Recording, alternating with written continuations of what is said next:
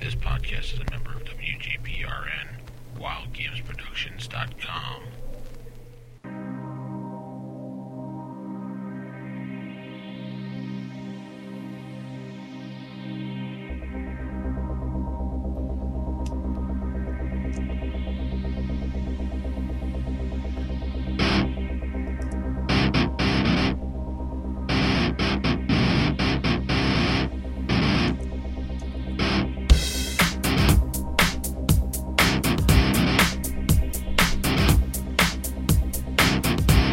folks, and welcome to the Darker Days Radio Podcast, episode number 20. I'm your host, Vince, along with my co host, Mark, and his surprise Barbie microphone. Mark, how are you doing tonight? I'm doing fantastic. I'm bringing the pink. Don't you mock my Barbie microphone. It's very manly. Yeah, yeah, yeah. You're going to have to tell us the story behind that one. Okay. Well, folks, uh, we have a great bunch of shows for you this month. Uh, today, we have uh, the sitting in the background, nice, quiet, and patient Richard Dansky of former White Wolves Past. Richard, how are you doing tonight? I'm doing well, thank you. How are you? So we're just doing super. And tonight we're going to talk to you a little bit about uh, some of the things you've written and some of the things you are writing and what's coming out in the future for you as well, and what it's in store for uh, all the fans out there. So we're going to just sit back and, uh, Mark, I'm going to hand it over to you now to tell us a story about the Barbie mic. Oh, okay. Well, it's real simple. my head, my my headset microphone broke. It just gives off a really annoying buzzing noise, and I had a Darkling to record uh, the one episode number nine from the other week, and I couldn't find a microphone. And the only microphone in the house belonged to my eight-year-old daughter from her Barbie sing-along set. Um, so uh, that's what I used, and the thing is, it worked so well. I'm using it ever since. So here you go. Interesting. Uh, why Darker you... days in pastel shades of pink and purple uh, with a flower on top. It's very good. Wow. It's very World of Darkness. It is. Well, for this month, like we said in the top of the show, we're going to be bringing you a whole bunch of uh, interviews and uh, old things from the past to celebrate our one year on the air mark. One year. That's right. Anniversary. Happy anniversary, Vince. I can't believe it's been a year since we started this little outing here. What'd you get me? Uh, I got you a pink microphone. pink. Thanks. Thanks a lot. Why Slightly you, used. you know what I got for you, Mark? What's that? A mailbag. Oh, okay. Well, um, yeah. It's uh, it's empty, I'm afraid. Um, What? Primarily, yeah. It's been very quiet uh, on the email, and so my refreshing thing. Thanks you all. Um, although we have had a couple of cool Darkling submissions, one on Vampire: The Eternal Struggle, which we released a couple of weeks ago, and there's been another one from long-time listener Alakov on converting Old World of Darkness Chronicles right over to New World of Darkness Chronicles without breaking continuity. So you can uh, look for that soon. It's pretty interesting. Oh, cool. We yeah, we did have a, a mail actually, which I wanted to draw attention to. Uh, one listener who subscribes to our show through iTunes was asking how come some of the earlier shows don't appear on his iTunes subscription. Um, that's basically because uh, when the show hasn't been accessed very recently or frequently, iTunes archives it, and it no longer gets offered through their subscription service, and you have to go straight to our website to download it. So if you're an iTunes subscriber and you're having trouble finding our early episodes, just head on over to darkerdays.tk and uh, you can download them manually there. They haven't gone anywhere; um, they're just not being fed straight through. Yeah, that happens a lot of times with iTunes and earlier episodes. A lot of other podcasts, some of the, like Libsyn and things like that, they cut them off even further upon that, and you would only have like the last five episodes of the show. So, be lucky that we even have those. Yeah. Um, there has been some cool activity at the uh, Facebook page, though, um, including a petition started by some nutter about my very cool and manly Barbie microphone. So uh, thanks for that, whoever you are. You're welcome. Um, and you will will- post up those they- pictures. there will be photos, yes. Okay, there will be photos. Fine, fine. Um, and always I want to give shout outs to the newest members of the forums. Uh, so hello there to Cynical Prophet, Pope J Rod, uh, the Marquis von Vimanes, uh, Aramis13, Wolf the Manslayer, Mike Rand, Serial Killer, Joko, Brains for Breakfast, and Kugon. what about that other one? There's one I missed. Uh, oh, maybe not. Okay, you dare challenge me on my name lists, Vincent. How dare you. Okay, let's dive into uh, some news. WGPRN News. In depth. Yay, news! Yes, Sorry. and we've had some uh, interesting releases recently from our uh, sister show, uh, Mirage Arcana. They've been cranking them out. They recently had a fantastic interview with James Jacobs uh, from Paizo, talking about the Kingmaker uh, Adventure Path and various other gaming related things. So if you uh, want to check that out, head over to their podcast and listen to it. It's well worth it. Very cool. Yeah. Um, but the main news this month, Vince, is us. Us? Really? Yeah, one year old. Oh. Um, wow. So uh, that's that's worthy of a news item. Um, we're going to be having a month full of special shows, retrospectives, interviews, special features. We're going to be looking back at the old world of darkness and those who helped create it, and then bringing things full circle later in the month with a special show jam packed with the best of the new.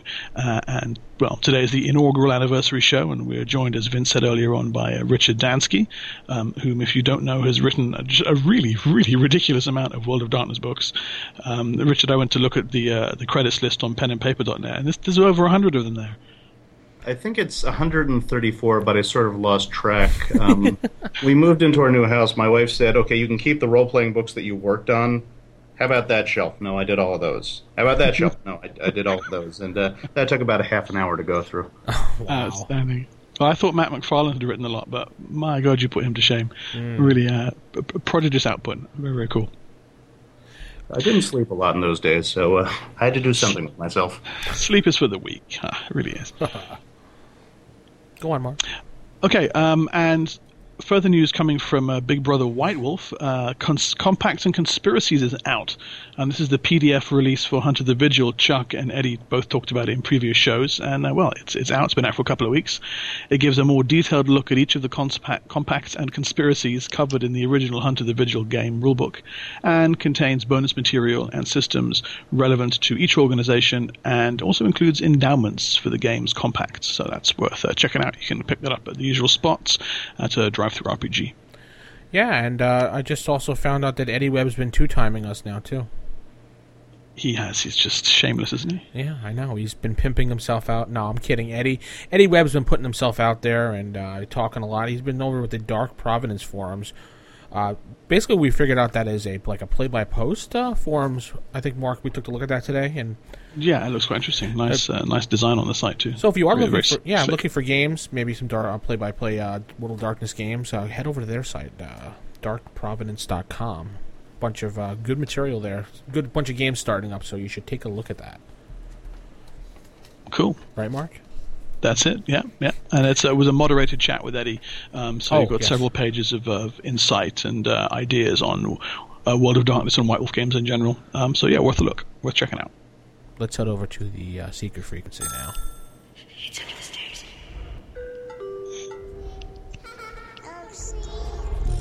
I want money. Okay, folks, welcome to the Secret Frequency, where we examine true stories from the world and show you how you can take these, twist them around, and use them in your World of Darkness games. Uh, today, we're looking at Angels and Demons, and this was submitted by the doyenne of the Secret Frequency, uh, Law, over at our forums. Thanks for this, Law. She sent us another cracker. Uh, story is about Annie Hooper. Annie Hooper was born in the early part of the 20th century. She had 12 biological brothers and sisters, and over the course of her childhood, 14 foster siblings. Annie married young, and the Hoopers settled at Cape Hatteras in the town of Buxton on the North Carolina coast. There, the pair had only one son, but years later, when World War II broke out, her husband and son both left home to participate in the war effort. Her son enlisted in the army. Her husband moved north to Newport News, Virginia, to work at the naval shipyard. Now, alone for the first time in her life, Annie had a difficult time coping with the solitude. Her loneliness was intensified by how isolated the North Carolina coast became during the war. Telephone communications, as well as mail deliveries, were intermittent at best, and German submarines began sinking ships within sight of the shore. The stress of war, the isolation, and the loneliness took its toll on Annie's soul, and she broke. She began blacking out, suffering huge holes in her memory, and hearing voices that whispered to her of uncontrollable compulsions. Her husband, naturally worried but unable to return home, told her she could take on boarders to help with the loneliness. So, during the years of the war, Annie did so and had a total of 35 boarders come through her house. And as long as the house was filled with the real voices of actual people, the voices in Annie's head were quiet. After the war ended, the steady stream of boarders dried up, and Annie was left alone again. The voices quickly returned, as did the blackouts and the huge lapses of time for which she could not account. Then, one day, without purpose or plan, Annie spontaneously gathered driftwood and twigs from the beach and used them to make sculptures of two people about six inches high. She then used these sculptures to recreate one of the scenes from her old illustrated family Bible. Like God himself, Annie's first creations were Adam and Eve. Immediately, the malicious voices were silenced, and the blackouts and memory lapses came to an abrupt halt. Over the course of the next 40 years, the malicious voices were kept at bay by the silent guardian sculptures Annie created. She fashioned from driftwood and twigs more than 3,000 of these small sculptures by the time of her death, and filled every flat space in her house with them, every inch of the floor, the tables, the attic, the shelves, all of it. Annie's creations were grouped into scenes by gold tinsel and Christmas lights. Many of the scenes were biblical, depicting battles between good and evil, angels and demons. And many of the scenes were of spiritual realities unrecognizable by any theologian. The scenes themselves were identified by styrofoam placards. Some of the placards were inscribed with the names of the characters present in the scene. Many of the names were of entirely unknown origins. They were not biblical names, and some of the placards held biblical quotes and summaries of spiritual teachings, though more than a few of the verses did not have their origin in the Bible or any other known religious text. Annie Hooper's own private apocalypse became something of a local legend. People came from far and wide to see the house. Annie died in 1986, and when she did, the county collected all of her sculptures and handed them over to North Carolina State University in Raleigh, North Carolina, as priceless works of folk art. They are currently not on display. So, what do we make of Annie Hooper? What did she do in those lost moments she can't remember? Were all of her extra biblical scenes and verses original, or did she get them from another source? Was the poor woman merely suffering from a mental illness brought on by isolation, stress, and loneliness? Yes. Not in the world of darkness. uh, had she actually tapped into a spiritual reality and was, without any knowledge of the occult and solely by intuition, crafting totems to keep a malicious entity at bay? Or was she being directed by an unseen hand to amass an army that still awaits the day of its awakening? Angels or demons, you decide. So, yeah, like so many of these secret frequency submissions, this is the kind of thing that immediately screams out for incorporation in your game, with plot hooks and ideas dripping off it. Uh, an obvious choice might be that she is channeling visions of the Umbra or of the spirit world. These various dioramas are recreations of places she has seen in deep spiritual trance, locations beyond the gauntlet on the far side. And if you recall, a few episodes back, we uh, did uh, um, some coverage of the Voynich manuscript, Yeah. which likewise contains maps and bestiaries and uh, apothecaries and various biological uh, emblems and diagrams that seem to have no real world analogues. You could tie these two things together. Maybe Tales of the Voynich manuscript and its contents lead to uh, to Annie Hooper, that she is was someone channeling the same realities, but in a modern era, several hundred years later than uh, Voynich's book. Um, like Law suggested, uh, she could have been contacted by spirit entities and has been preparing vessels for them to inhabit when they come over from the other side to ours. A good good idea for uh, a Demon the Fallen game. Exactly. Yes. Yeah. If you have uh, creatures rising out of the uh, the netherworlds, they may need something simple to inhabit in order to be able to explore our world. Uh, these small totemic forms could be representations of a, of a form they're later going to take when they breach the barriers between the worlds more fully. This could also give you a nice conspiracy-related reason as to why they've been taken into custody and not exhibited.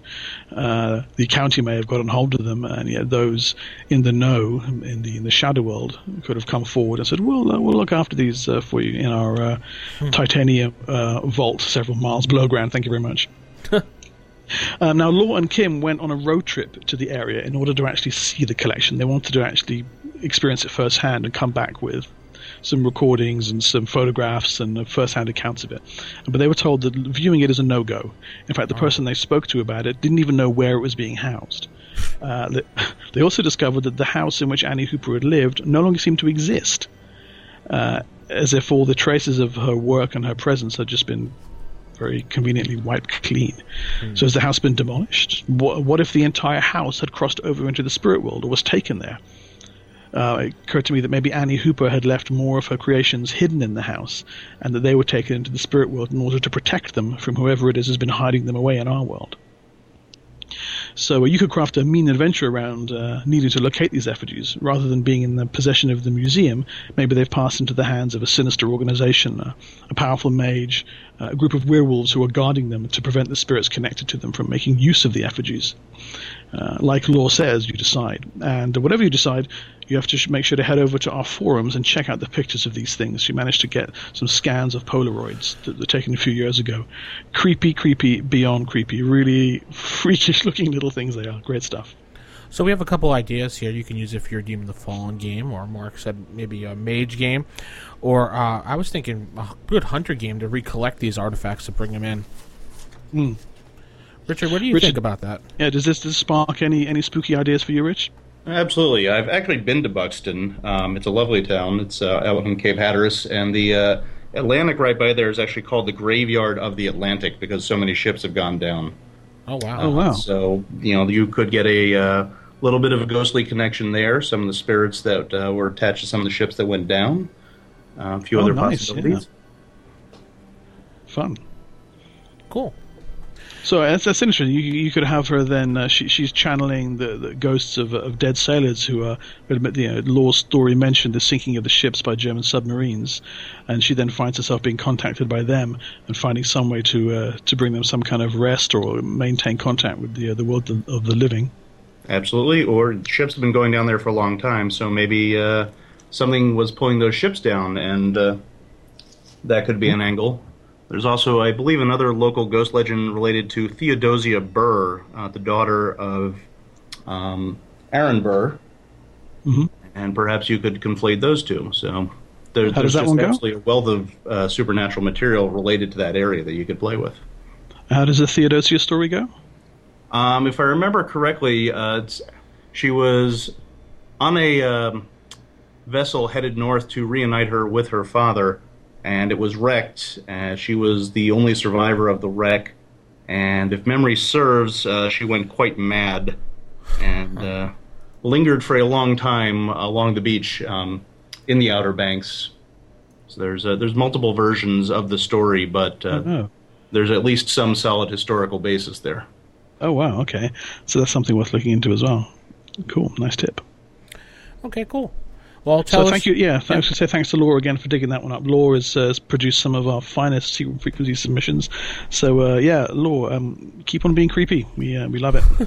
and we have pages and pages of uh, secret frequencies. People uh, actually ask me on Facebook, how do I submit that? I told them, just go right to the forums, wildgamesproductions.com. And Drop us uh, an email. right in the Darker Days forum, there's a whole thread there that says secret frequency submissions, and we there's, I don't know, 10, 12, 15 pages worth of stuff there. We've got a, we've got a great backlog we're continually working through. There's a couple of great ones coming recently about pyramid-shaped tombs in uh, Liverpool, which we're going to get to shortly. Very enjoyable. Definitely. And let's get on to uh, the main part of the show, and that is Richard Dansky. And we have a whole bunch of questions, uh, uh, as you saw, Richard, for you. We're going to start off with the most important question: is How did you start? How did you start in gaming? As far as writing, Uh, I, I was an original D and D blue boxer actually, so I've been gaming since I guess sixth grade. Um, the set that I had was actually one of the ones that predated um, them, including dice in the box. So you had these little. So you had the chits. Oh right. Yep, and I remember I was very, very excited when I finally got my first set of polyhedron dice. Um, unfortunately, they were sort of melon orange. oh yeah, Yeah, really not the most um, what you'd call prepossessing dice. But I, I started off, as I said, as a blue boxer, and uh, there were a few kids in my school who played, and from there we branched out into Villains and Vigilantes and Oh. uh, the Chaosium Michael Moorcock games and Call of Cthulhu, and really anything we can get our hands on. Uh, I was actually very lucky in that my parents really liked the fact that I was doing role playing games because they thought it would uh, spark imagination and uh, help with my storytelling. I was writing even then. So whenever my mom saw some sort of role playing module on sale somewhere, she would buy that and bring it home. And so I ended up with this incredibly diverse collection of James Bond role playing game Game Master screens and Dungeons and Dragons modules and um, whatever she found, um, and that all sort of synthesized into all the games that my group of friends would play. That is really cool. Wow. That's lucky because all I got was that you're gonna go straight to hell for playing those games. So anyway, Mark, why don't you go on to the next one? Okay, Mark is having some mic difficulties, so we'll just go on to the next question. How did you get started in uh, game designing and writing? Was uh, White Wolf your first uh, writing gig? Uh, White Wolf was my first professional writing gig. Um, I'd known Jennifer Hartshorn in college. Actually, we had uh, done LARPing um, and a few other things together, and uh, she went down to White Wolf, and she was actually the first person to contract me for some work in Haunts, actually.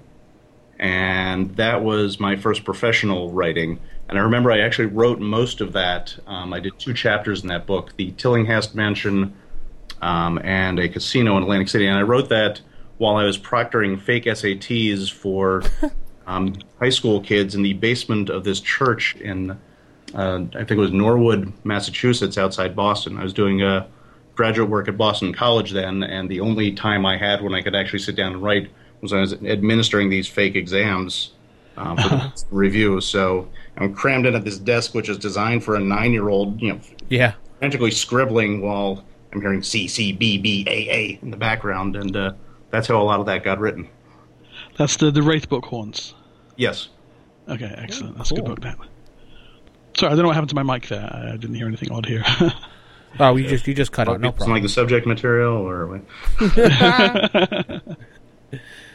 Uh, so, and just for our listeners who who who don't know, you wrote for White Wolf from uh, from like '94 through to 2003. 2003, was it? Yeah. I think that was the last one. the The last projects I actively did were the um, Book of Changing Breeds for Werewolf, um, Abyssals for Exalted, and um, the ini- um, some fiction for the initial Orpheus book. And those three all seem like good ways to come full circle on the things that I'd done for White Wolf. Yes. Right. That's it's a it's a good considerable stretch. I mean, and with a with a massive output as well. Um, I was trying to find a, a particular game that you'd worked most on, and apart from the obvious like Wraith, it just seemed that you were as a contributor or an author or a developer all over the place. So uh, you really got a, a good feel for the world of darkness across the board. It looks. Uh, I, ju- I really enjoyed the setting and I really enjoy writing. So anytime there was an interesting project, I was very happy to to uh, take it on. Um, just it was such a rich and rewarding sandbox, for lack of a better way of putting it, to play in. There was so much in the world of darkness, and there were so many possibilities. So I always got to, you know, would would hear about a an opportunity and go, "Ooh, that sounds cool! I could do this with it, and I can do this with this." And um, it was it was just fun to tackle all the different angles. Excellent. Well, what was it like working for White Wolf back in those early days? I mean, in 1994, the game lines have only been going for a couple of years then. It was insomniacal, for one thing. Um, I started uh, actually freelancing while I was still up in Boston, um, and I was hired as the Wraith developer and the Mind's Eye Theater developer at the beginning of the summer of '95. I actually did my first couple books from Boston.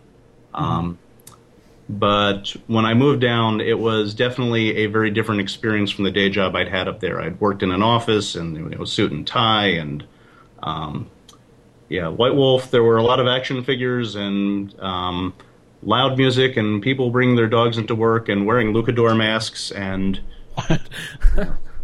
people in the office playing Darkstalkers at three in the morning and it was just a very different vibe. But it was also really and I you know hate to sound trite with this, but it was really exciting because everybody really cared about the books and was really excited about what we were doing, and we'd really all kill ourselves to make sure these things were as good as possible.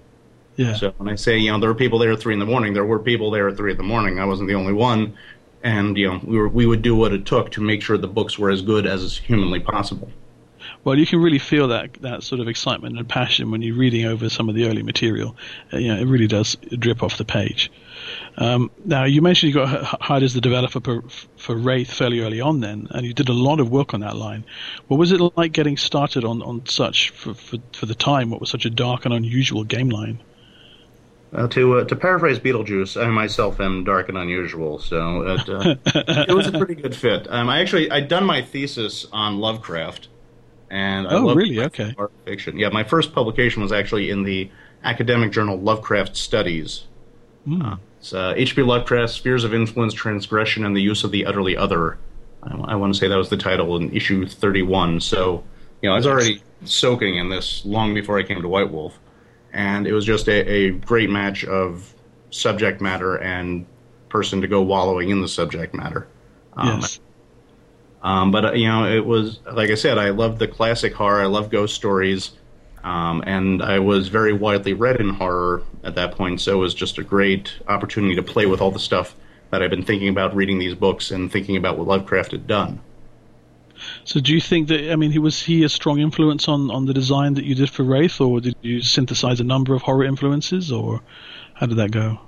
Uh, it, it really was a synthesis. Um, and the day, back in the day, I got asked a lot what were the most important things in um, building Wraith, and the two answers I gave actually were uh, Hesiod's Theogony and um, Thornton Wilder's Our Town, just in terms of sort of the philosophical underpinnings, but the actual constructs. Um, Lovecraft, Thomas Ligotti, Algernon Blackwood, M.R. James, um, all of those really classic horror writers who understood that sometimes less is more in, in storytelling, and sometimes you really just can throw everything at the reader um, and go over the top. Right. Excellent. Uh, do you still play Wraith? I don't play, but I really wish I could. Unfortunately, the job I've got now sends me on the road all the time, so I can't really set up a consistent campaign of anything. But I do have all the books, and they are in my office in a place of honor. And if I ever actually get a uh, good long stretch at home, I may yet uh, fire the campaign back up again. Oh, nice. That'd be fun. Um, now, last ep- uh, last episode, I think it was Vince, we did a special feature on Dark Reflection Spectres, um, was, which was a particularly grim book. Um, do you have any particular memories about working on that supplement? I mean, did you have to visit more graveyards than normal that week, for example, or?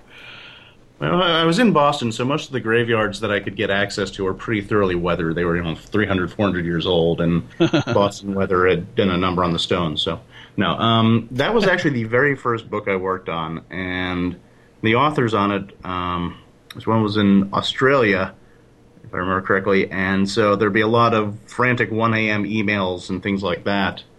Um, I was actually doing that from Boston before I moved down to Atlanta, so most of the development was actually done at my uh, then girlfriend's kitchen table, um, frantically in the middle of the night, and you know, looking at the concept art and gone in and go, "Ooh, I'm not showing her this one." Nice. But uh, you know, I- it really was the dive into deep water because that was about as you know twisted as it got, and Yeah. Yeah. Well, I, rem- I remember vividly the first time I read that book. I was on a long bus ride somewhere, middle of the day on the bus, and having to just take every every twenty minutes, look out the window at the trees and the flowers and the sun, and okay, deep breath back into the book. It was a really quite a striking read. Thank you. Um, you know, it really was very well written. Um, the project was underway by the time I came on board, um, so I, I was just able to pick it up and run with it. But um, you know, people really seemed to have strong feelings about that book, and they mostly liked it, and they found it useful for the games, which was, of course, the the most important thing. Well, that was the focus. That was the focus of our feature last week. Was okay. Let's look at these things, these specters, and you know, let's take things from the book and show how it lets you plug them right into play immediately. Um, so yeah, it's it's rather you know rather than just a sort of gratuitous exploration of nastiness, it is it's full of uh, full of, of you know information and ideas and hooks and no, really impressed. So what what would what's the favorite book that you worked on uh, for the Wraith, Wraith line? Do you have a, a favorite uh, favorite baby there? Oh dear. the one that was probably the most fun was the Shadow Player's Guide, because that uh, just let everybody pull out all the stops and, and go to town. Um, you know, the Shadow voice was was interesting. It was a lot of fun to play with, and when, if you were writing in that voice, you could really cut loose in a lot of ways. So that one was was a lot of fun to work on. Obviously, the one that I'm I'm most proud of is Charnel Houses of Europe, but Yes, yes. I, I wouldn't call that one a fun project to work on. Uh, no, no, no, and, and that's a remarkable book because it's still uh, it's still mentioned today uh, and, and held in high regard as something that treats a an, an awful subject with intelligence and respect, and it's often pointed to as an example of here's how you do it right. Um, so yeah, that's definitely one worth uh, worth remembering. Thank you.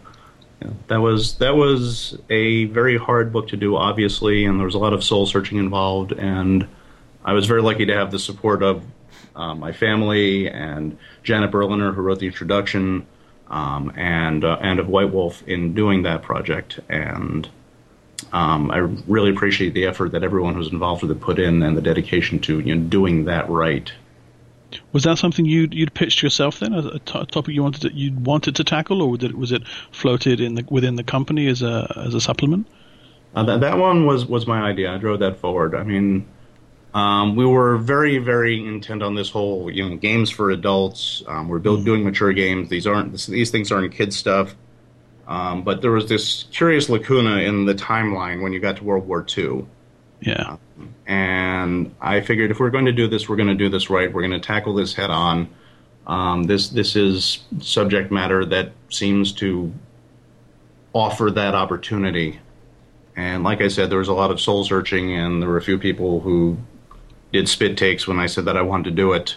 Um, but you know, they backed me, and um, Mark Cenczyk, who wrote under the name Jonathan Black, and Rob Hatch, and um, Janet Berliner, who did the introduction, did a wonderful, wonderful job with it.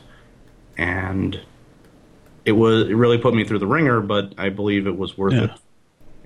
Actually, got to talk to Art Spiegelman very briefly about that book. He was in Atlanta. Oh, did you? Yeah, he was doing a reading for.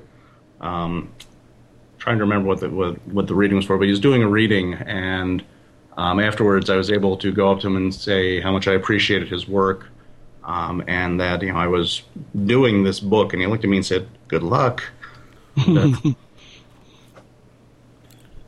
excellent. Now, Wraith eventually it, it came to its end, um, uh, and uh, from the perspective of a consumer, of, of a, a, a buying gamer, it seemed to come to its end a little sooner than I than I was expecting. Um, what was it like wrapping it up from your end? Was that hard to do? I mean, could you see it coming? Did you guys get much notice that Wraith was was uh, going to finish?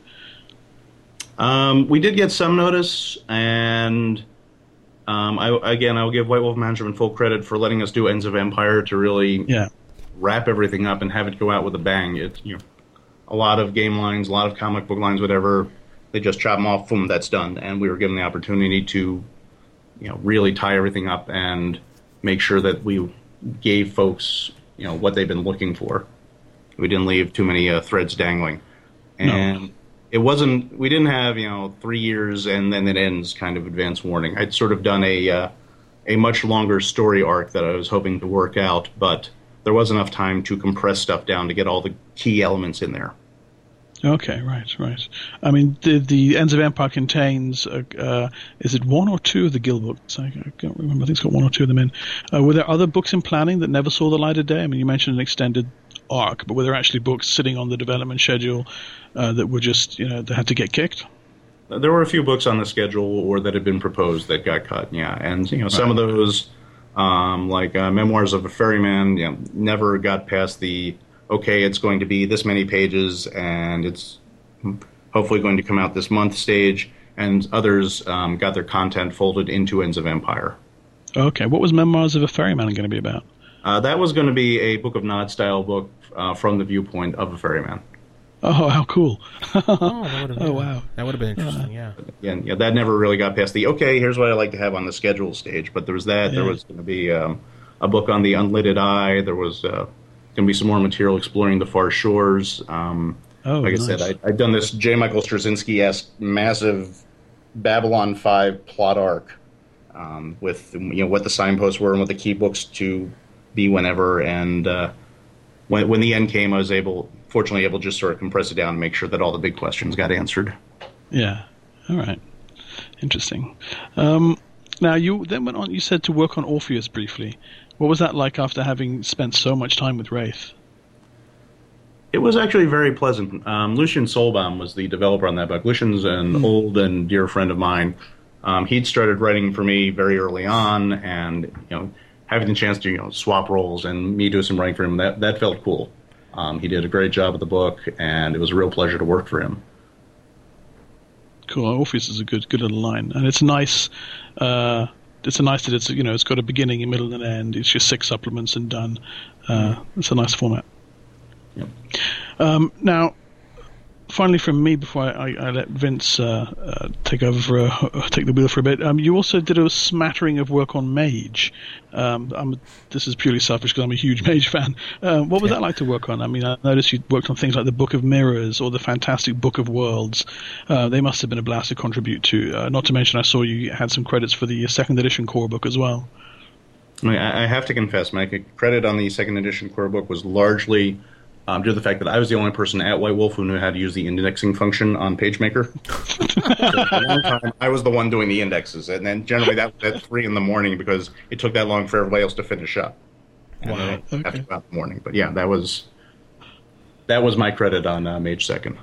Well, it's got an index that works, you know, which is not always Yeah. to be said about White Wolf books. So, you know, congratulations there. Thank you.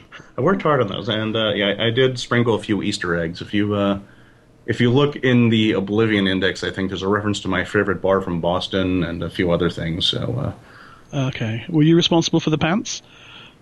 uh, no, the pants was uh, Ethan. Um, I think they were, the character sheet for Nuwisha was asymmetrical, and they needed one more stat to put in there, and uh, he just said pants, which, which is pure Ethan. So, I mean, I love it.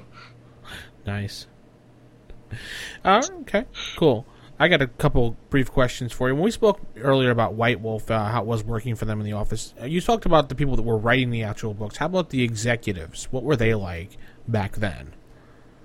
Oh, you see, they were up in the front of the building, and to get to them, you actually had to cross this tiger pit, and then there was this moat, and there were these alligators, and no, it, wa- it was a very informal company. So, you know, anybody would come by and talk to anybody and offer their opinions on anything at any time.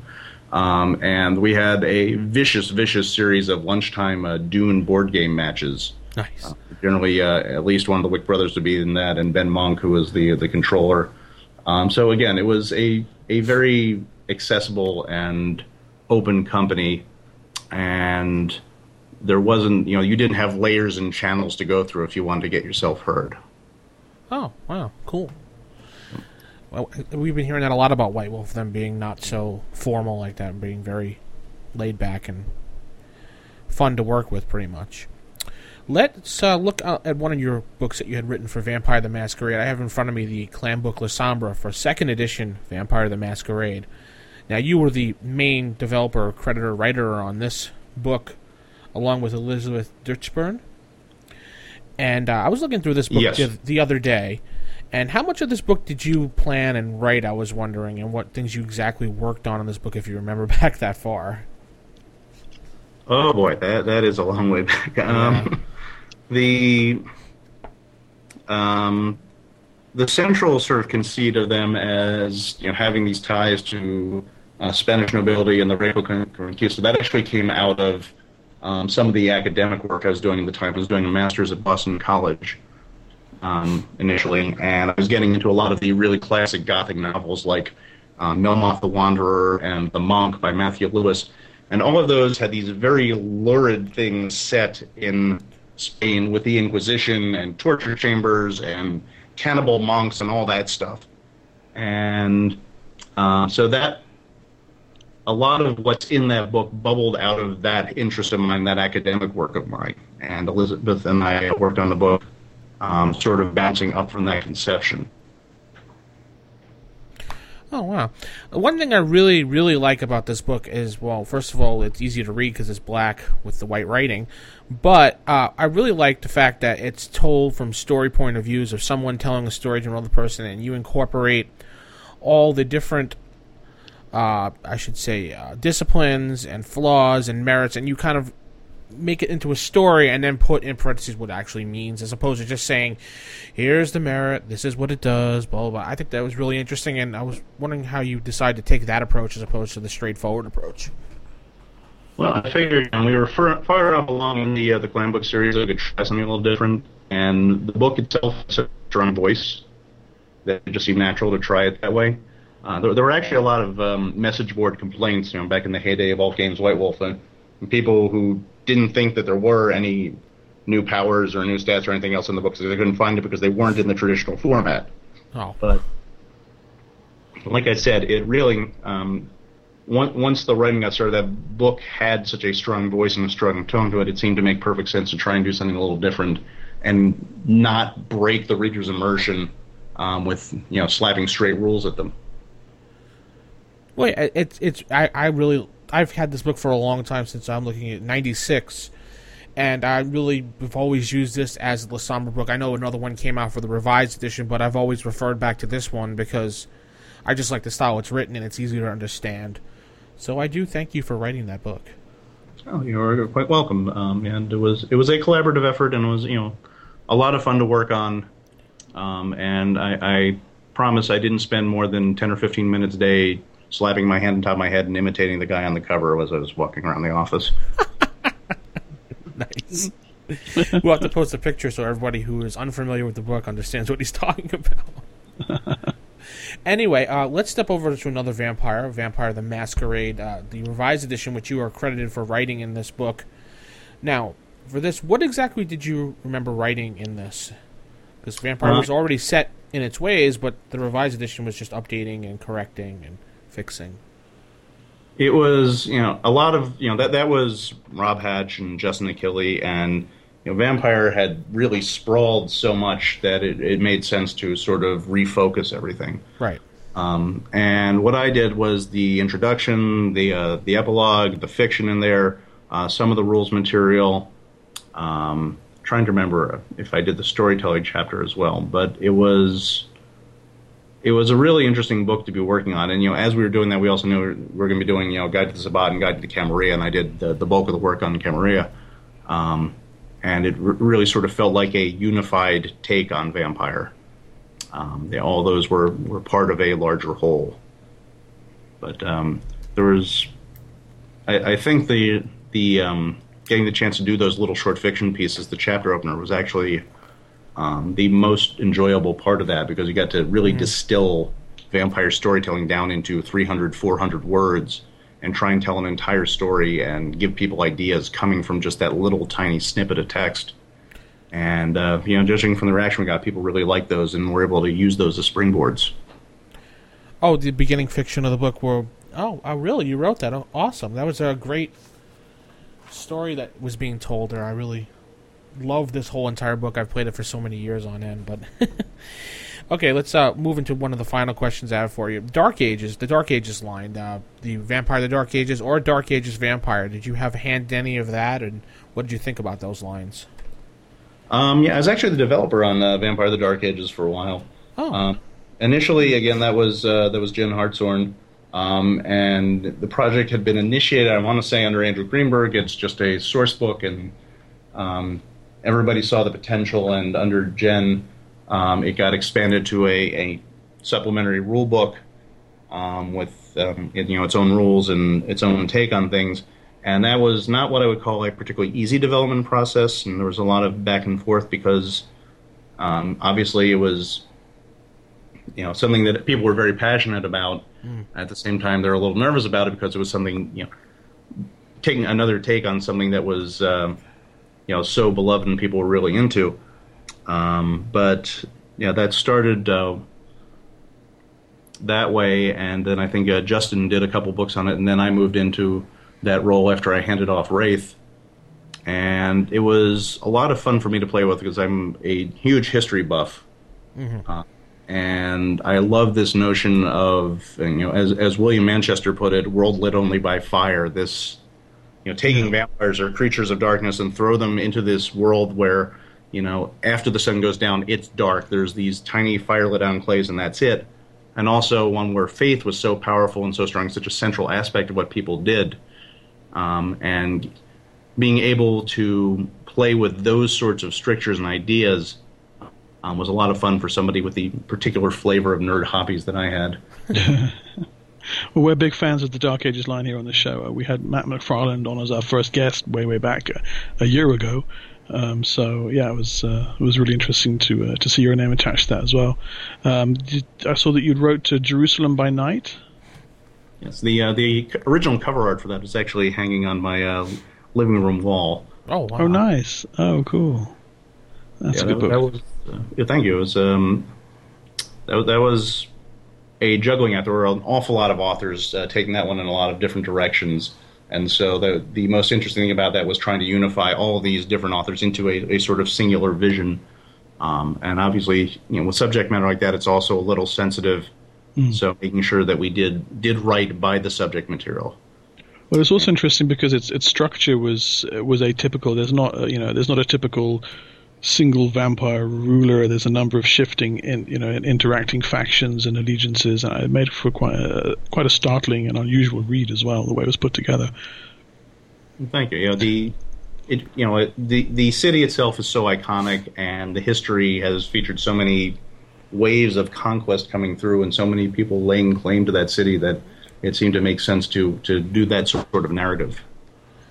I remember we commented when we reviewed that book a while back, Mark, that I was saying the story of Cain in the beginning of the uh, Dark Ages uh, book. I was I loved that that whole entire story about him and how everything came to be and the story down on. I really did you read that, Richard, or No, that that one wasn't me. I did do the uh, the intro fiction for Dark Ages, but um, that was but not the the history, as it were. oh okay, well, that was still just wonderful too. so.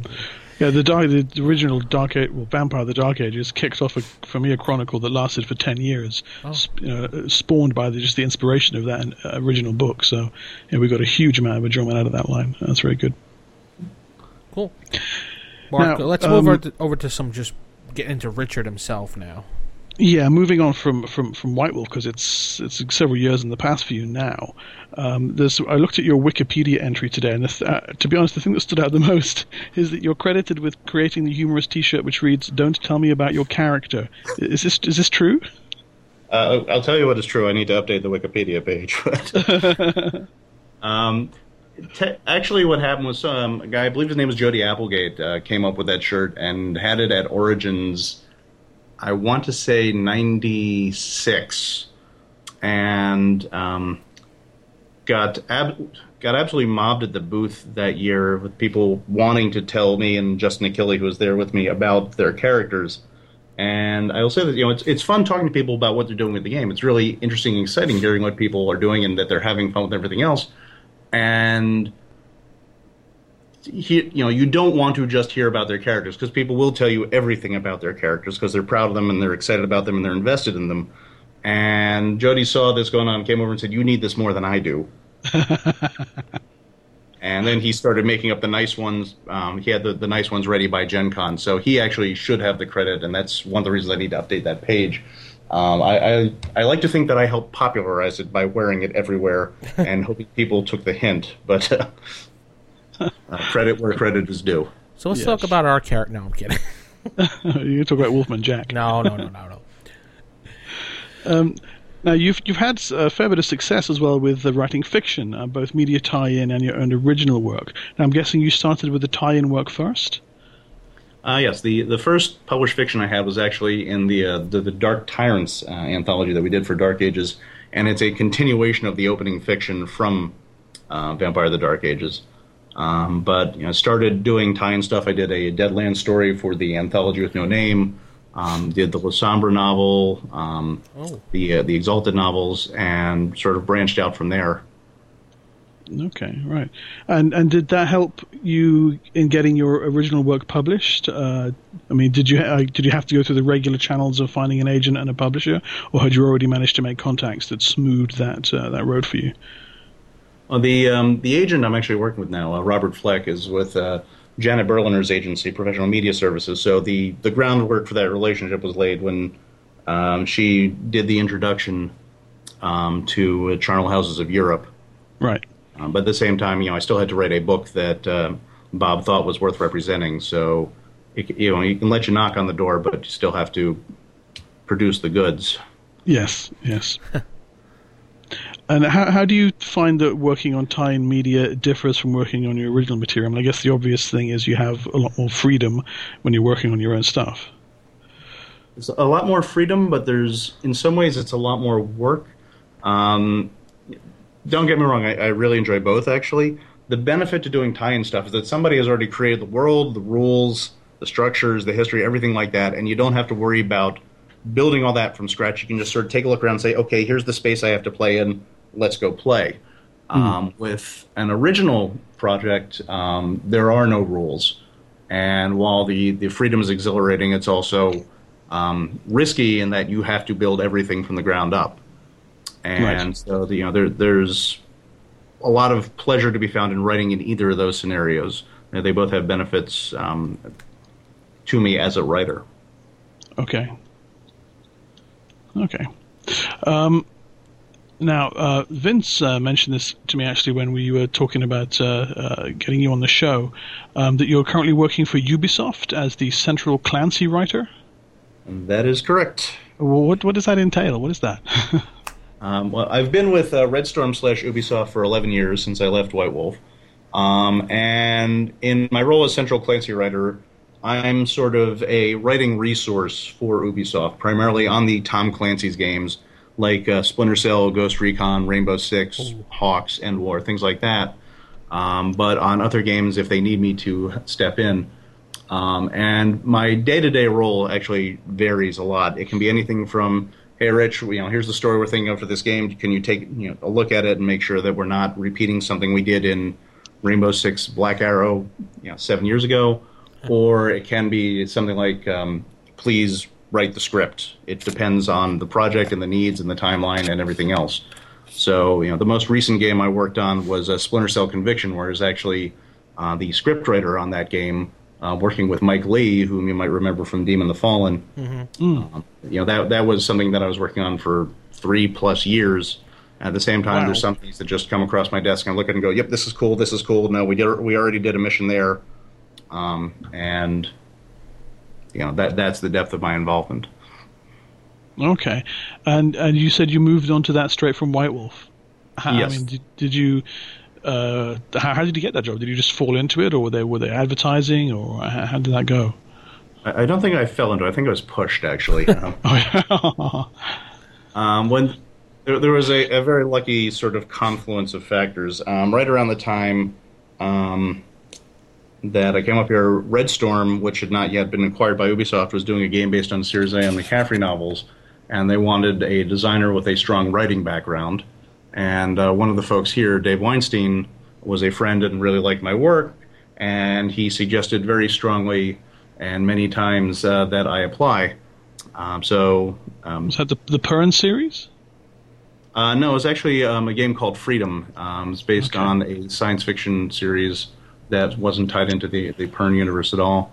All right. Um, but so, uh, with Dave's urging, I submitted a resume and was mildly surprised when I got a phone call saying, "Hey, we'd like to fly you out for an interview."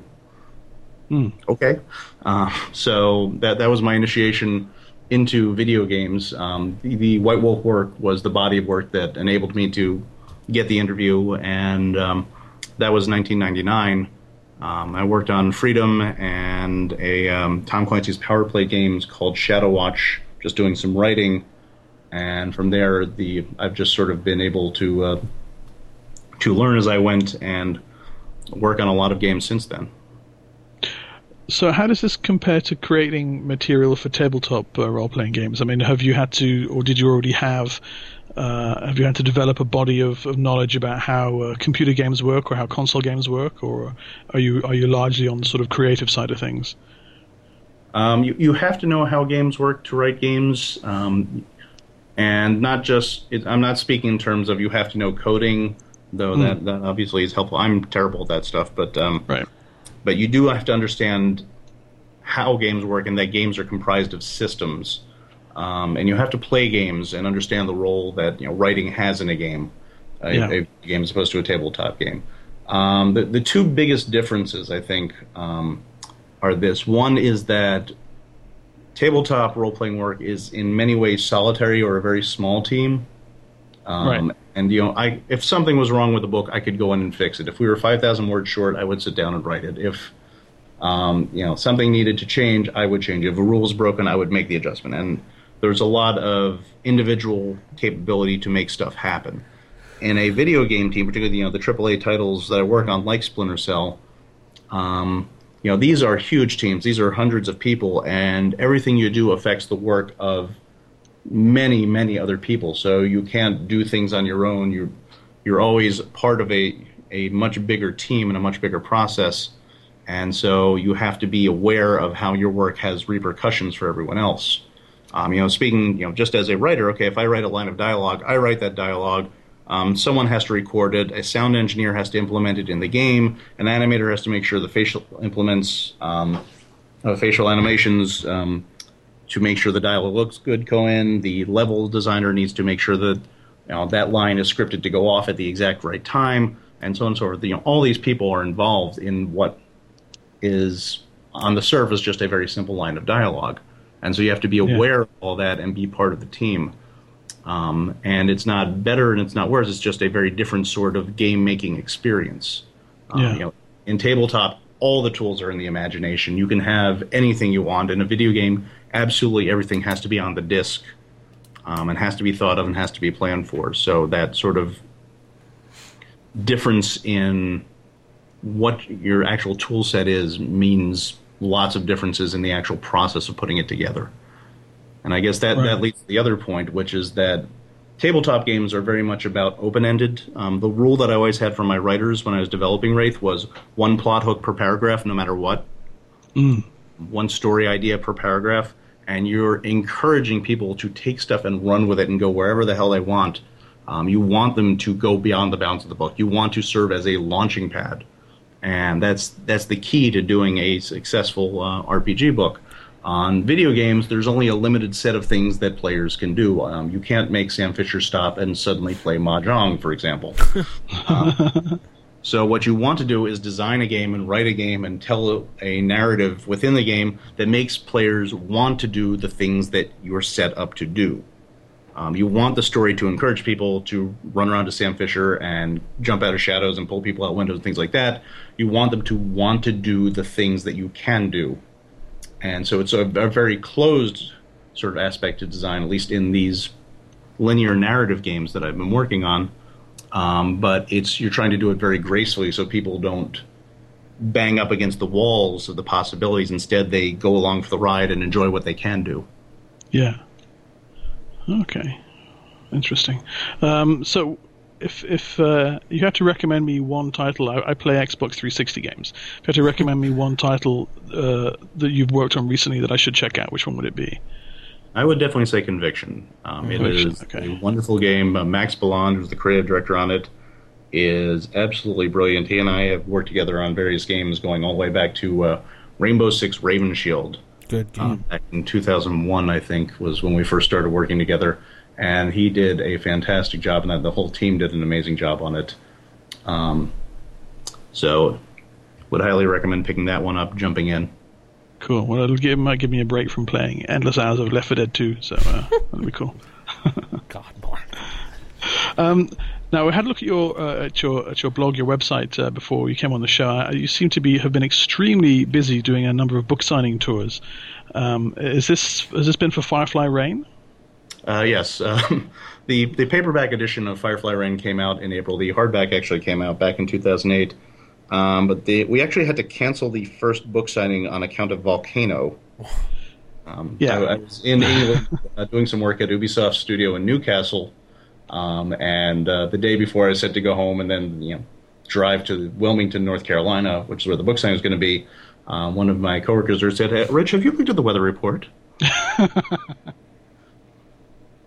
Excellent. So what can you- could you tell it? Go ahead, Mark. Sorry, Karen Vince. No, go go ahead. I was going to say, what can you tell us about this book, and uh, how could how would our World of Darkness listeners relate to this book, and how would it interest them if they want to pick it up and read it?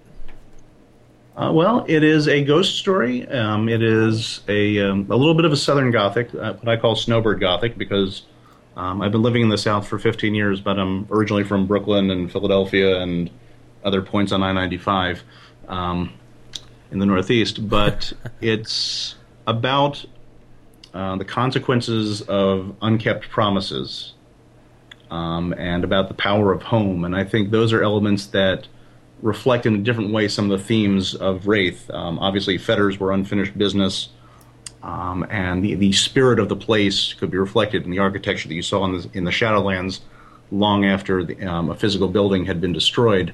And while this doesn't tackle those themes in the same way, um, it is very much about um, the power of promises and commitment and about the, the sort of genius loci of the place where you come from and the pull that has on you. There's there's a lot that's left unsaid at the end of the book. I think about the uh, the town of Merrifield, which is where the story is set, and uh, I think there there's plenty of material for enterprising um, storytellers to run with that and see where they could go. Cool. And uh, we were looking at your blog. We also discovered you. Uh, well, you discovered the delights of Yorkshire pudding. Tell us a little bit about that.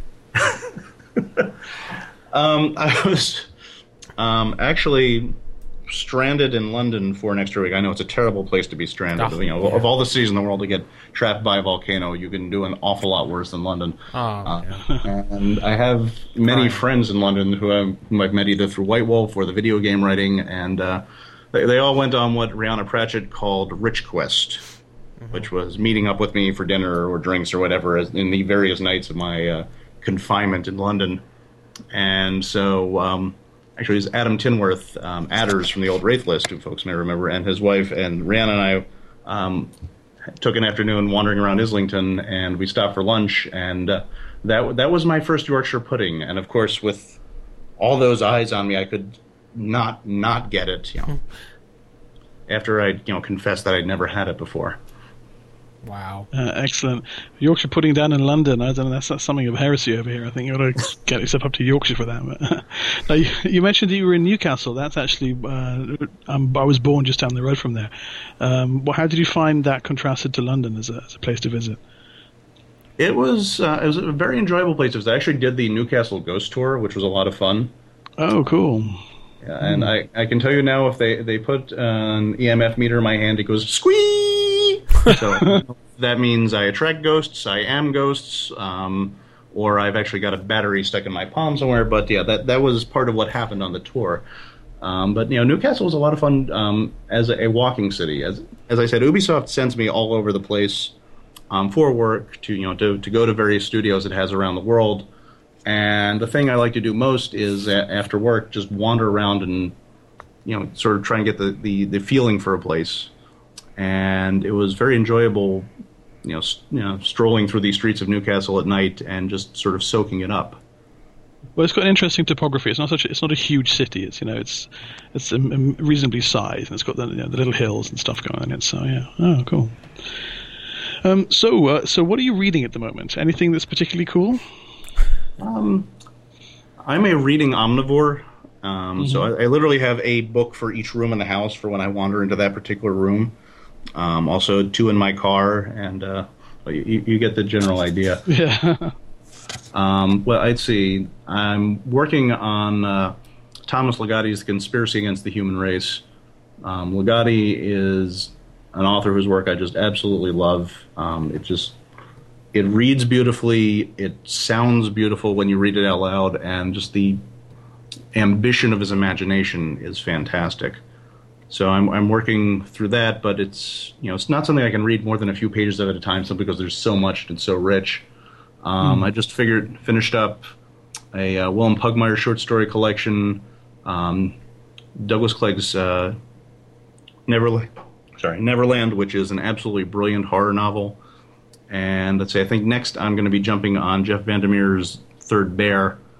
Um, one of my deep dark secrets is that I do book reviews for um, Green Man Review and Fantasy Magazine. So every so often, large piles of books appear on my doorstep, um, which which keeps me happy and contented um, until I, I chew through them with insane rapidity. nice. So um, and as for your, your own work, what are you what are you working on at the moment? Uh, let's see. I just uh, wrapped up a video game ghost story called Vaporware. Ooh. Um, they say you know write what you know, so uh, we'll, we'll see uh, where that goes. Thanks. Yeah, it's uh, w- what happens when the project doesn't want to get canceled. So uh, hopefully folks will find that enjoyable. And uh, John Hay, who's a friend of mine, and I just collaborated on a uh, private detective novel where the uh, private detective is a Sasquatch. So we'll, we'll see. Uh, uh, awesome. Oh wow. so working title is The Big Feet. Um, my wife wasn't speaking to me for a while after I told her that one. She's not big on puns, but uh, Uh, excellent, excellent. Um, now, as as for as for books in general, is there a particular book that you wish you'd written that you didn't? Um, all, all the time. I like I said, I'm an omnivorous reader. Our our house is decorated in books. I think we have 23 bookshelves full, Oh Um, wow. and there there are so many books that I've read and gone. This this is wonderful. I wish I'd done this, or you know, I can't do that, or what can I learn from this? Um, you know, some of Thomas Ligotti's work, um, obviously. Um, Charles, some of the Oxrun Station novels by Charles Grant, which I think are just these brilliant, delicate little masterpieces of, of modern horror. Um, John Myers Myers' Silverlock, um, which is just absolutely filled with joy at literature. I don't know if you've read that one, but highly, highly recommend it. And there, there are so many great writers out there writing now um, that it is a wonderful time to be a writer and just you know, sit back and enjoy and you know not look at stuff and go, you know, and nitpick or anything like that. Just you know appreciate all the talent. I mean, Dan Simmons, Tim Powers, um, Jeff Strand, James Moore. There's so many great writers out there whose work I can just sit back and get lost in. Outstanding. Um, now, I guess you'll have noticed that those last few questions were stolen right from your essay on seven things you should always ask a writer. You know, I, I wasn't going to say anything for fear of looking like I'd, uh, you know, was thinking a little bit too much about my own writing. But uh, Cool. So the, the, the, the one that I've left off is uh, can can I buy you a drink? absolutely.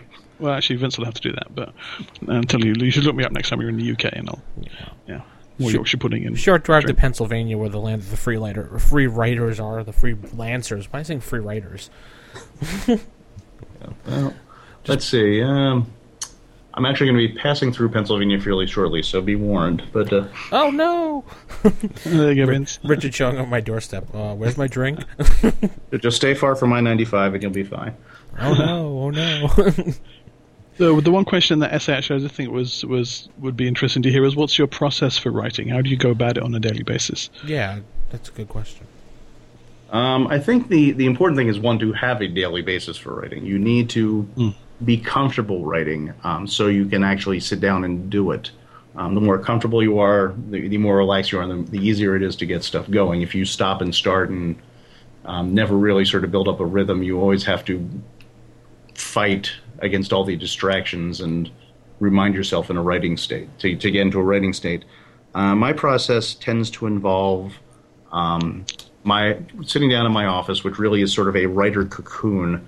Um, when we we bought the house, that room was painted lavender with pink trim and a a lovely, delicate um, lavender and white border up at the top of the room. And I looked at that and said, "N- "I'm not writing in here." So we, we Sounds took like my down. microphone. And when, I remember Jackie Cassada and Nicky Rea always talked about the world of insufficient illumination, but uh, the, uh, we, so we took that down and uh, painted it a very dark, um, almost would you say blood red, um, with a, a dark gray trim. And so now it's it's my personal chamber of horrors filled with all my horror novels and my cryptozoology reference and my North Carolina ghost story reference and all these um, character jugs that are just basically disembodied heads with handles on them various bits of art from the the White Wolf days. Um, you know, Ron Spencer's railroad picture from Wraith Second, Oh wow! Oh, Apprentice piece from Charnel Houses, and the um, the Rasputin picture from Puppeteers. Um, you know. So that that creates sort of the, the space where I can write. You know, this that place says this is where you write to me, and I turn off all the lights and turn on the appropriate music. And you know, this is going to sound terribly twee, but I actually make a playlist for each project I'm working on um, of appropriate music to sort of help me get in the mood. And when I hear that stuff, it reminds me, okay, you should be working on this project now. And that has a good and a bad to it because you know after I'm done with the project, I sort of can't listen to that stuff without immediately wanting to go back and do some more edits. Um, you know, Drive By Truckers and Tom Petty and Johnny Cash were dead to me for about six months after I finished up Firefly Rain. Nice. Yeah, and then I just sit down and sit in front of the computer, and I've got the music going and the right light, and if I'm lucky, it flows. that's interesting. It's interesting the comment about music. Um, uh, long-term listeners will know I'm, I'm a really obsessively unhealthy fan of Clive Barker, and he he paints in the evening and plays music while he paints. But he he says that he doesn't like playing music while he writes because he finds that the rhythm of the music dictates the rhythm of his writing. Uh, but you find that it actually complements the uh, the written word. It does. Well, you know, first of all, bear in mind that you know my collection is filled with stuff like Van de Graaff generators, so the word rhythm is not really applicable. um, the I think a lot of music is intended to create a specific mood and a specific tone, movie soundtracks in particular. And Yeah. if you pick the appropriate stuff and you know the mood and the tone that you're going for um, with your characters and your story, then you can get a good synthesis of that. You know, it's not. I don't throw my iPod on shuffle and yeah, in the middle of working on a horror novel. Oh wait, here come the Go Go's. Um, that doesn't work. But you know, I'll sit down at the start of the project and say, okay, this is you know a ghost story set in the deep south. Who's appropriate? Johnny Cash, particularly the American recordings, absolutely. Tom Petty, yes. Drive-by truckers, yes. Kentucky headhunters, yeah. Um, Styx, not so much. No. And Styx. Winger, no. yeah, I, I, I'm trying to think of a project where Winger would be appropriate, and I'm not finding it. So if you can come up with anything, let me know. But All right, well, well, we'll give you some White Lion. How's that? uh, no. Okay, Mark. I think you had one last question uh, or two. Yeah, I was just gonna I was just gonna be mean and ask you where you get your ideas. How does that mean? Eh, well, it's it's uh, Richard wrote another Richard wrote another essay saying uh, entitled Seven Questions You Should Never Ask a Writer, and that was on there. So. I know. The, the standard answer to that question um, seems to be someplace in upstate New York. And whether it's Poughkeepsie or, Skin- Poughkeepsie or Schenectady, you know, people seem to like answers out there. Utica, I think, gets you know, called a lot too. Um, but um, you know, both of my sisters went to school in upstate New York, so I'm going to leave that as their territory.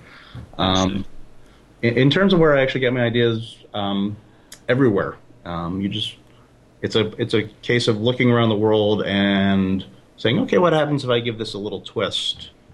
Um, and a lot of times they come out of specific images, um, and that it, that just sort of imprint themselves. And I say, okay, how do we get to this tableau? What does this mean? Uh, Firefly Rain. A lot of the the central impetus behind that came from the first time we went out to my wife's family farm in Missouri. Um, and I'm a city boy. I grew up across the street from a golf course. Um, you know, I think deer are still exciting wild animals, while anybody who's worked on a farm knows that they are very tall rats with a really good publicity agent. Um, but this was, you know, my first time out on the farm, and the first night she took me for a walk on the property to show me where she'd grown up.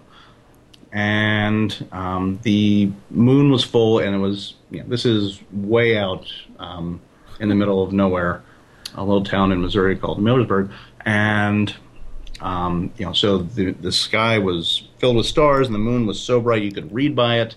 And we're walking through these fields, and the the uh, the property next door, the lot had been allowed to grow up um, with woods. It was you know very thickly forested, and the shadow that these trees cast and where the line on the ground lay was so sharp. I mean, it was absolutely clear, absolutely razor sharp and that image of you know one piece of land bathed in light and one piece of land absolutely pitch black really stuck with me and that turned into the image um, from very early in the book where jacob who is the narrator comes home and he sees the family house and the family farm um, absolutely dark in the middle of all these fields of fireflies and the fireflies won't come onto his land Mm. Wow. Okay. So for you know from that image, I was able to extrapolate back. Okay, here's how we got here. Here's what it means, and hopefully here's what it means going forward. Nice. That's a strong image. Thank you. Okay, so I have uh, three last questions for you, and Mark knows the very last one, but I'll, I'll, save, I'll save that one. Now, we were working back for. We'll go back to your uh, White Wolf career. Did you have a hand in the Trinity line, or did you have any input on that line, or was that just something you didn't touch at all? Uh, I was I was involved in the uh, the world building, the design for that. Um, I wrote um, with Bruce Baugh an adventure series for that. Uh, did a lot of the uh, the design and writing for the Aesculapians as well, and uh, that that was a lot of fun. You know, the um, Andrew Bates um, was the developer on that, and he was less of a science fiction nut than I was. So when he started working on that, I would just walk into his office with a stack of books and say, "Okay, here's research. oh, and here's more research, and here's more research." Um, and I, I think I may have frightened him with giant stacks of Arthur C. Clarke. Um, but you know that that was something that I was involved in. You know, really the whole company pitched together um, and worked on that. But it was it was a lot of fun working on that, and actually the chance to collaborate with Bruce, who's uh, a friend and I think an insanely talented author, um, on those adventures was was a lot of fun as well. And uh, you can see where I snuck a couple of my personal obsessions in there. There's a section in, um, I think, the second book of that uh, adventure trilogy where they're talking about uh, lunar baseball and people hitting the ball, you know, three miles and things like that. So fun just sticking race notes like that into a, a science fiction setting. Cool. I have to look for that now. I haven't looked at those books in a while, but now I have to look that up. Awesome. Uh, if White Wolf contacted you today and said, Richard, here's XX amount of money that you want, what would you want to write? What would you like to see written? What would you like to develop with them? Oh boy. Yeah, I know. Wow, that that is not a question I, I've I've thought about. Um, let, let me preface it by saying that I am satisfied with the work that I did there. Um, that I that I thought I thought I brought it to a good close. I'm very proud of the work, um, and proud of you know the opportunity to work with the folks that I did work with there, both in house. You know, people like Ethan and Aileen and Rich Thomas and uh, Brian Glass. You know, absolutely wonderful people to work with, and the freelancers. You know, Bruce, Jeff Grabowski, uh, James Morse. Um, it really was a wonderful body of work to be a part of, and you know, if, I'm happy leaving it where it is. Um, all that work and, and that that that legacy, for lack of a better word. And I know that sounds horribly pretentious, but that that was a lot of love and a lot of effort and a lot of um, a lot of care Right. uh, that that I'm, you know, if I never touched it again, I would still be very proud of it. Um, if there were one book, one project that I could do, I would love to, I guess, take another crack at Wraith, um, and you know, it's it's had some time to rest. Uh, I still think there is tremendous possibility in that world, um, and maybe it would be in a different format. Maybe it would be shifting it over to a fiction setting. Maybe doing it as a video game. Every, you know, everything I think about is in terms of video games these days. Well, yeah. But I would love to go back and explore there. The I'm very glad we got the chance to wrap up with Ends of Empire, and I think that was a fitting conclusion to it. But at the same time, there's an awful lot still out there um, that I wouldn't be too upset if I got the chance to uh, to go poking in those dark corners again. Cool. Wraith. Excellent. Okay, and since this was your first appearance on the show, we always ask all the writers and authors this one question, and that would be if you could be a household appliance, which one would you be and why? Hmm. Let's see. I've been accused of um, having a certain cheese gratery personality, and but I'm not sure that technically qualifies as an appliance. So I'm going to go a little bit off the beaten track and say stick blender here. Stick blender. Nice. At least Eddie Webb decided he wanted to be an iPhone, so I'm not sure that counts as an appliance, really. It doesn't. it no, doesn't. It doesn't. No, that's why I always bring it up. and he's I have to remonstrate with him about that. Yeah. well, Richard, it's been a pleasure, and we thank you for coming on the show and talking about your works and your history and what you're currently doing. And uh, I think our listeners want to know to wrap things up. How could they follow you or contact you or get in con- or maybe even stalk you if they wanted to? No, I'm kidding about the last one. your website, maybe you want to plug and your works. Sure, absolutely. Um, my website is richarddansky.com. I'm rdansky on Twitter. Um, always, you know, there's an email address on the website. Always love hearing from folks. Um, I am a terrible correspondent, so I apologize if I don't write back immediately to anybody who writes to me. Um, but no, it, is, it has been a pleasure, and uh, thank you for having me on. Well, thank you, Richard. We really enjoy you taking the, the, the time to talk to us, and it's been a, a really fascinating insight into your into your work and the, the well where you've been and where you're going. So yeah, really, uh, thank you very much. It has been a pleasure.